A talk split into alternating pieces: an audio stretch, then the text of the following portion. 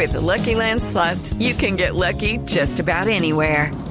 This is your captain speaking. Uh, we've got clear runway and the weather's fine, but we're just going to circle up here a while and uh, get lucky. No, no, nothing like that. It's just these cash prizes add up quick. So I suggest you sit back, keep your tray table upright, and start getting lucky. Play for free at LuckyLandSlots.com. Are you feeling lucky? No purchase necessary. Void where prohibited by law. 18 plus terms and conditions apply. See website for details. Son las 9 de la mañana a 3 minutos. Actualizamos noticias en Blue Radio. La Policía Nacional capturó en las últimas horas a la prima hermana de alias Otoniel, el máximo cabecilla del clan Úsuga. La joven se dedicaba a llevar la contabilidad de esa organización, según dicen las autoridades. María Camila Orozco.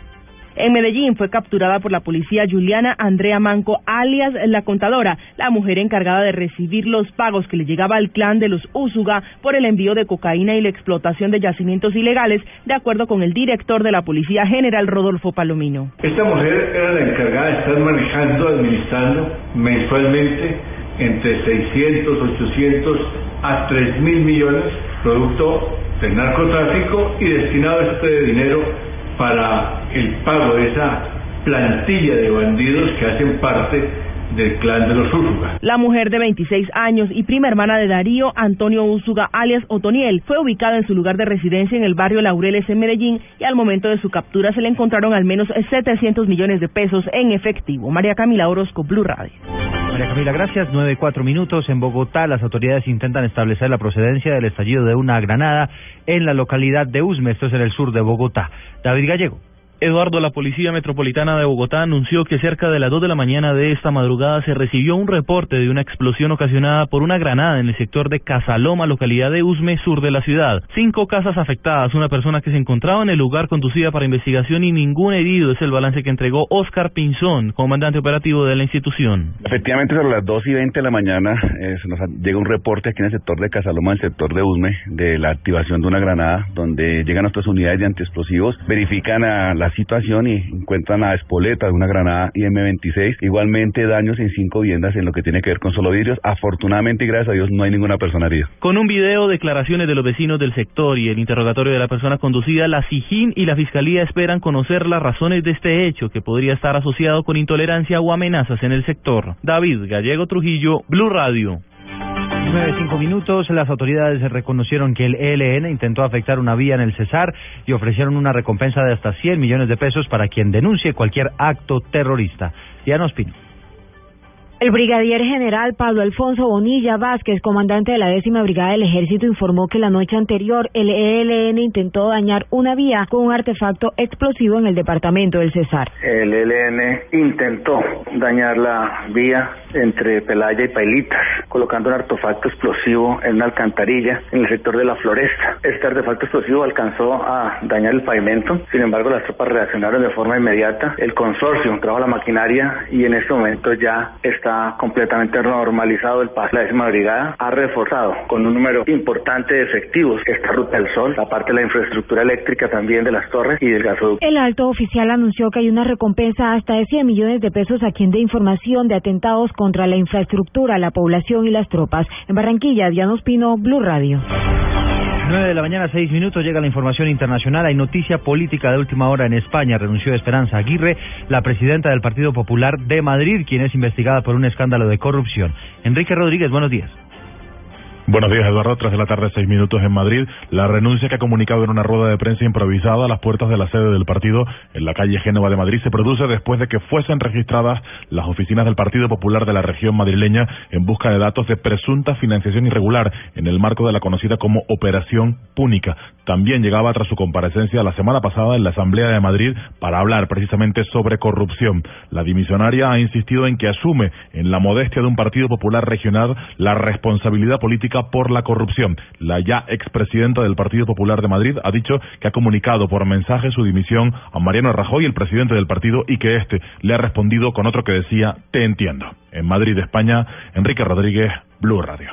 El Papa Francisco regresa a América. Deseo ir como misionero de la misericordia. Cobertura especial de Blue Radio.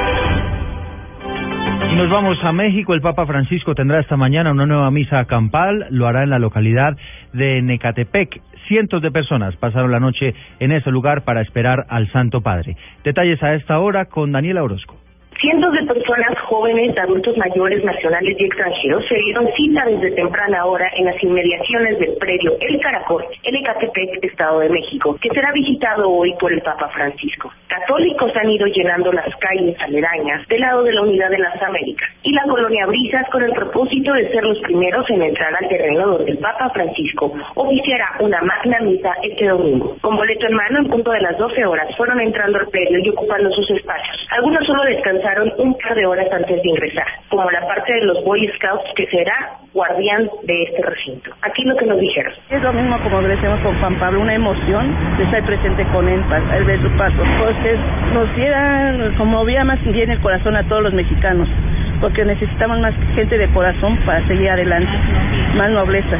Se espera que Francisco salga de la Anunciatura y viaje en helicóptero hasta Ecatepec, en donde recorrerá 8 kilómetros hasta llegar con sus feligreses. Hasta aquí mi reporte por el momento, Daniel Orozco, Blue Radio.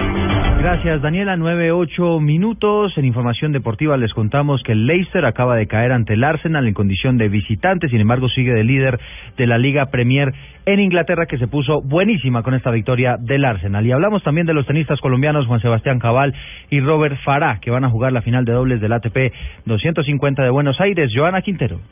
La dupla colombiana enfrentará en la final a la pareja conformada por el italiano Paolo Lorenzo y el español Íñigo Cervantes. Robert Farah habló con Blue Radio sobre su expectativa del partido. Muy contentos de nuestra primera final del año, muy concentrados todavía porque la queremos ganar. Eh, las metas son muy claras, siempre lo han sido, es clasificar al máster de Londres y bueno, si clasificamos quiere decir que nos fue bien durante el año. El ATP 250 de Buenos Aires entrega una bolsa de premios de 524 mil dólares y se cumple sobre canchas de polvo de ladrillo. Hasta el momento, la dupla de Juan Sebastián Cabal y Robert Farah completan cuatro títulos y ocho subtítulos en torneos ATP. Joana Quintero, Blue Radio. Noticias contra reloj en Blue Radio. Son las nueve de la mañana, nueve minutos. La cifra que es noticia hasta ahora son los diez árboles que desconocidos derribaron para incomunicar por vía terrestre al municipio de San Vicente de Chucurí, el lugar donde fue abatido el cura guerrillero Camilo Torres hace 50 años y donde esta mañana avanzan movilizaciones para conmemorar su muerte. Noticia en desarrollo. En las últimas horas fueron cobijados con detención domiciliaria dos contratistas del ICBF por posibles actos de corrupción en el suministro de alimentos a niños beneficiarios de esa institución en La Guajira. Y estamos atentos porque desde las 7 de la mañana los médicos forenses de medicina legal iniciaron la práctica de la necropsia de los restos que se creen corresponden al niño Juan Sebastián Fuentes, el niño desaparecido hace más de mes y medio en Suacha. 9.10, la ampliación de estas noticias las encuentra en.